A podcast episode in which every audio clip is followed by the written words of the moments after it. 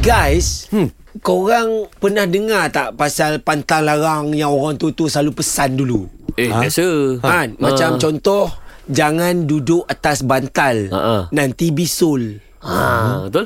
Okey, lagi? Aku selalu guna sofa aku punya bantal sebagai tempat duduk. Ha. Alhamdulillah, sampai hari ni tak ada bisul. Okey. Ha? Tapi apa relationnya? Related dia. uh, relatednya benda tu. Bila aku fikir-fikir rupa-rupanya hmm. orang tu tu tak bagi sebab contohnya nenek aku lah dulu kan. Jangan duduk atas bantal. Nanti bisul. Dia geram pasal bantal tu kejap lagi.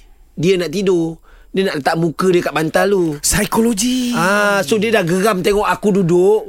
Kejap lagi kang baulah bantal tu. Macam mana dia nak tidur? Betul. Itulah. Lepas tu lagi satu. Ha. Anak dara jangan menyanyi dekat dapur. Nanti kahwin dengan Orang tua.